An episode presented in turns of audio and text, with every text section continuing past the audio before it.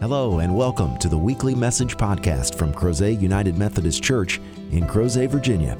We invite you to join us in person any Sunday for our contemporary service at 9:30 a.m.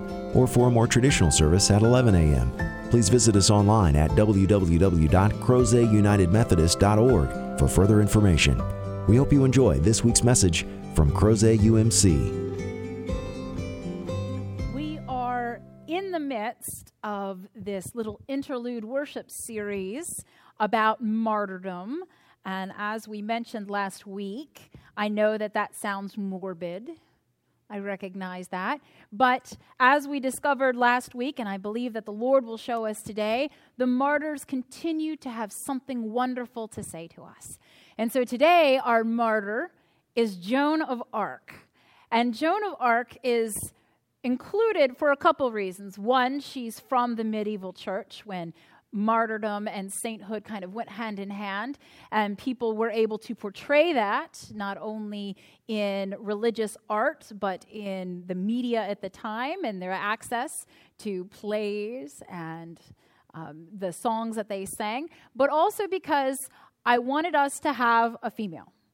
I thought it would be important that we show some of the diversity among the saints, and so we went with Joan of Arc. It wasn't in my mind over six months ago when we worship planned that we would do Joan of Arc, who was known for her military success on Veterans Day. However, God is good, and here we are. So I look forward to exploring this with you. Uh, I want you to join me in a moment of prayer, if you will. Lord, as we prepare ourselves to be open to what you say to us this day, we recognize that many of us struggle with what it is to be a Christian in this world. That we want to believe in you and we want to find ways in which to enliven our faith. And so we pray that this time with you and in remembrance of your saints, and especially those who were martyred for their faith, might not only inspire us, but guide and direct us to how we can live out our faith without fear, without intimidation, and never wavering from our belief, our faith, and our trust in you. May this be done, for it is your will and the way of all people who claim Christ as their Lord and Savior. In your name we pray. Amen. Amen. So, Joan or as she was known in her native French tongue, Jeanne d'Arc. Joan of Arc is her Anglicanized English name. Grew up in a small town in France in the early 1400s. And there she was like most commoners. She lived on a small farm that her father rented so that he could afford to plant and yield crops and sell them to support the family. He also had some secondary work as a bureaucrat, um, taking in some of the taxes for the crown and for the local government officials. And so they lived a meager existence. And like most women, her place was at home. And she was illiterate. She could neither read nor write. At the time, that was not necessary either to be a good Roman Catholic, as Joan was, because there was not access to the scriptures. It would be over a hundred years later before Martin Luther, a German priest in the Roman Catholic Church, would list among his 95 encouraging complaints that the scriptures should be presented in the native tongues of the people. And so Joan grew up at a time when not only could she not read scripture, but even if she had been able to read, she would not have had access to the Bible.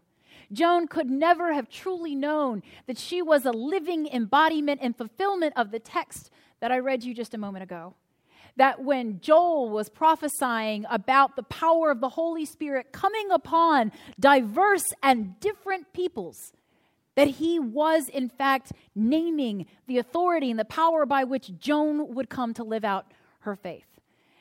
When she was 13, Joan started to hear God speaking to her. She had visions, and she recounted that three different saints came to her and spoke to her and not only called her up into action, but helped to guide her in that path. The first was St. Michael the Archangel. Now, few people would even think to mention St. Michael speaking to them in those days because, one, if you wanted somebody to come and to announce to you that God had a plan for you, you wouldn't have plucked St. Michael. You would have picked Gabriel. You would have picked Gabriel. Because oh, we all know who shows up on Christmas Eve and tells us that Mary's going to have a baby. But instead, St. Michael appeared to her. And it was most apropos because she was going to be called into, of all things, military leadership. She was going to be called to be a great general on behalf of her people of France, her would be King Charles VIII, and for the glory of God, that that was what was going to happen. And so St. Michael appeared to her. She was also visited by St. Catherine and St. Margaret, both of whom were martyred as unmarried young women who refused to get married and give up of their virginity. And so, inspired by this, Joan also took a vow of celibacy that she would not get married and she would not give of herself in that way. Well, this was surely countercultural, for a woman was supposed to grow up, get married, and bear children and continue the line. And so Joan was already diverging from what was normal. She was already becoming different and thus deviant.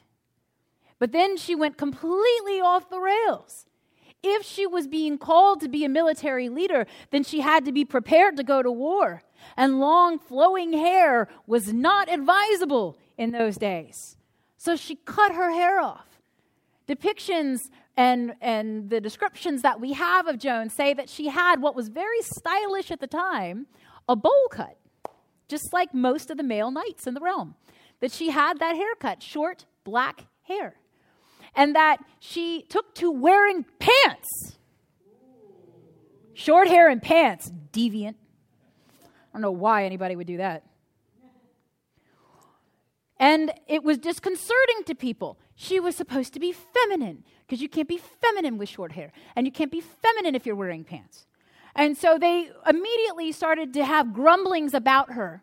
Well, she would not let that stop her. Her family could not stop her. She actually went to visit Charles VIII. Now, Charles was not actively on the throne. In fact, he had been denied his coronation because at the time, the British Empire was in state in France. They had actually settled in French territory, and now there were parts of France that were under British rule. And if that were not bad enough, there were two factions in France fighting for control of their own country. Not only Charles, but also one of his cousins was fighting to be recognized as the heir to the throne. And so there was all kinds of dissonance there. There was all sorts of angst and opposition. And into this walks young Joan. And she walks up and demands an audience with Charles. And she is given a private audience. And together, he would later recount that she knew things about him that no one could know. There was no way that this young peasant knew these things about him. Only God could have told her those things. And so God channeled wisdom and knowledge through Joan and convinced a would be monarch to put all of his faith and his resources and his military into her hands. A teenager. And she started to do things radically different than how things had been done before. Over and over again, the French forces had battled against the British, and it had been a standard form of war, and so they were not successful, for the British were better outfitted and actually had better numbers. But Joan started to do something different. She didn't place all of her faith in foot soldiers. Instead, she started using artillery, and she started a radically aggressive campaign. She started to be the aggressor in their meetings. And as she did that, she won. Time and time again, she won. She broke through sieges. She was able to bring the victory. She was able to fulfill what she thought the call was. Ultimately, she would be successful, for Charles was coronated and she was there. Now, if you go and you Google this, you'll see that a lot of the historical depictions of Joan have her with long hair because even posthumously, they could not stand to cut her hair. But, and she had ironically, longer hair than I have. But she had short hair.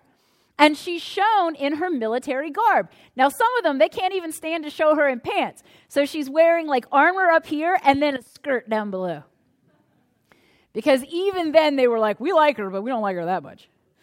So Joan succeeds. She was such a force and such an incredible example of French Catholic faith that she remains, even to this day, the patron saint of France. But despite her success, despite the thousands and thousands of people that would come to be not only her supporters, but her followers, she made enemies of a dangerous sort. Like Jesus of Nazareth, she angered the religious establishment. Surely we cannot listen to this young girl. Surely it is not okay for her to present herself like this. Surely this is not how God would have things done. And so it was a bishop with British leanings that brought charges and held trial against Joan. And they waged such awful war against her. They accused her of being a heretic pinned largely on the fact that she was a cross dresser. She presented herself as a man, so therefore that was heretical. She was subverting the way God intended the genders to be divided. They also waged that she was a witch because she heard voices that couldn't possibly have actually been saints. However, what might the story have been if she had been a 13 year old boy? And so here they wanted to negate all that she had accomplished and all the good that she had brought and the restoration of France, independent of British rule. And they charged her and they tried her and they forced her to try to recant. But Joan was so devout and so sure and clear of her faith and her call, and the fact that what she had done had been fruitful, not only for France, but for the glory of God, that she refused. And so at the tender age of 19, they burned her at the stake. They burned her at the stake because she refused, after everything that she had heard and seen and accomplished, all the fruit that she bore, and all the joy that she returned to her people, she would not say that she was wrong, that she was wrong to become an actual knight, to be able to wear the required uniform, to put on armor that required pants to ride a horse, to cut her hair so that it could fit in the armor and the helmet that she might be safe and successful. Joan later said, I have continued to wear the pants because while you have imprisoned me, the pants and the outfit that I wear with them actually keep me safe from molestation. But the court was so abhorrent about that that they forced her to wear a dress. Joan later recounted to her confessor priest that the first night that they made her do that, someone came in and raped her. She was persecuted not because of what she did, but who she was in doing it. And Joel cries out from the Old Testament to tell us that that is not the way of faith. That there were those who continue to have the same conversations that burden and weigh down and stagnate the church today. People were saying things like, God's never done that before. We've never done it that way before. Or, I don't know that that will work. Or, how about this one? We tried that once and it didn't work then. Those sorts of statements are antithetical to Joel. Those kinds of descriptions that things that once didn't work or things that we've never done are not possible are sinful responses to the Holy Spirit.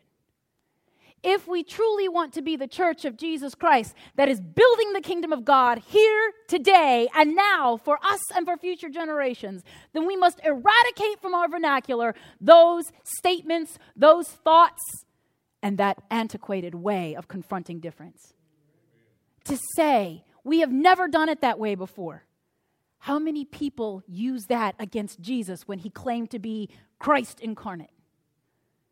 We tried that once and it didn't work. You mean making friends with Gentiles and allowing them to experience the grace of God? You tried that once and it didn't work. What did you do? Well, in the Old Testament, we used to kill them. I can't imagine why they didn't want to be your friends and embrace your faith.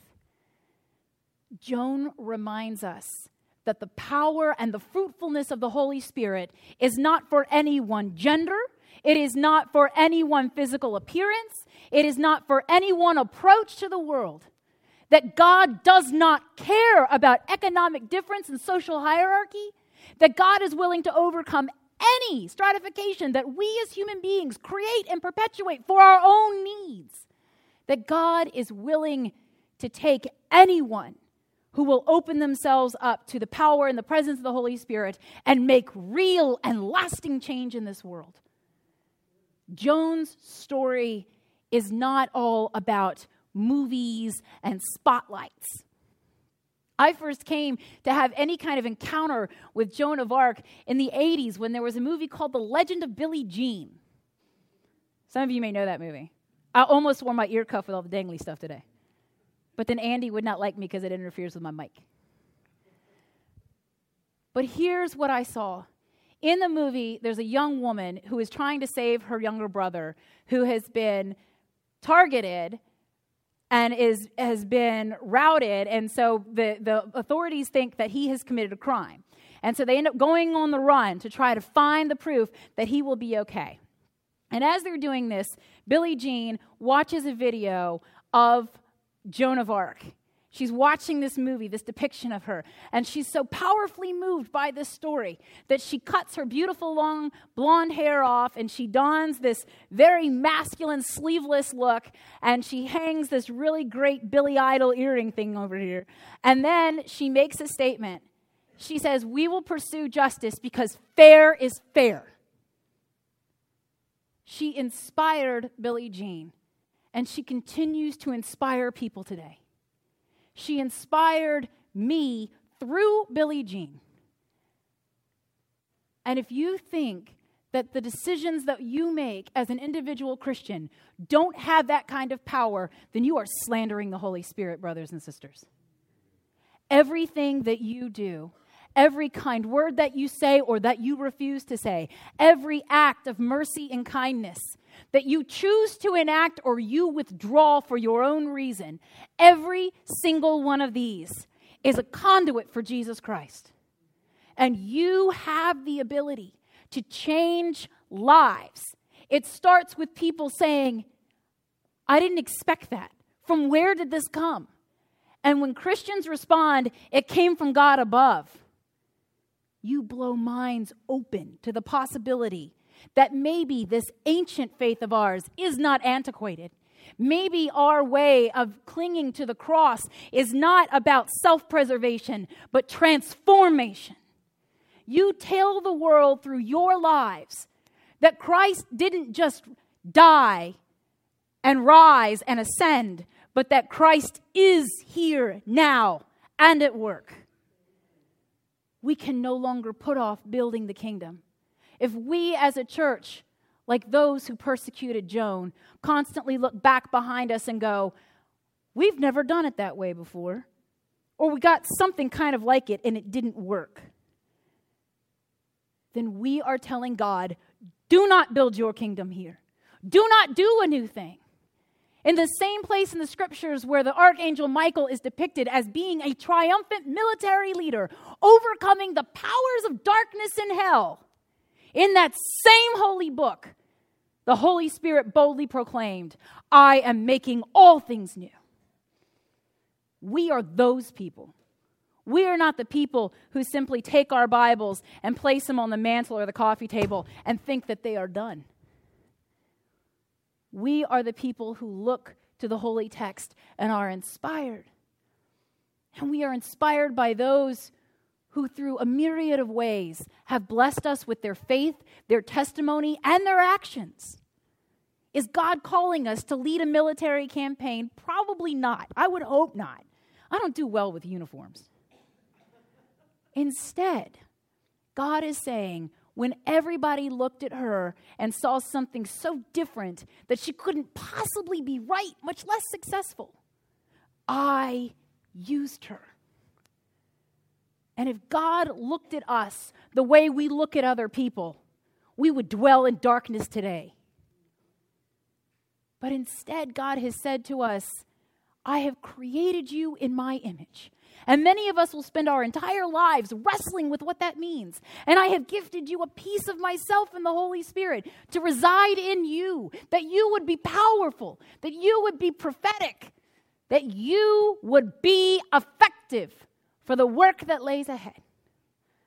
And yet, time and time again, we fail to look at another human being and see the sacred worth. We deny them the dignity of being a child of God. And we wonder why they throw up their hands and walk away. Because they feel driven by our refusal to embrace what is different. They come to think that if they don't look and sound and act like everyone else, that there could not be a place for them in the pew and there shall not be a place for them at the table. And if we allow, in even a moment of momentary weakness, for that to be the message that is proclaimed, we should get down on our knees and beg for grace from Jesus Christ. We have been given an opportunity, a call, and we have been equipped by God's own self and the Holy Spirit to move mountains and build the kingdom here. And that is what it is about. May we do that, not just today, but every day thereafter. There is no retirement from discipleship. There is no day when we get to wash our hands and go, Here you go, youngsters. It's all you now. Our path our building, our discipleship stops when we die and not one breath sooner. Jesus died and rose again and still worked for another 40 days. He was not done. He still had things to do and say, and people to love and edify, and to encourage and equip and send forth. And even Jesus came out of retirement. We cannot be those people. Our life, our discipleship will look different over the course of our lives.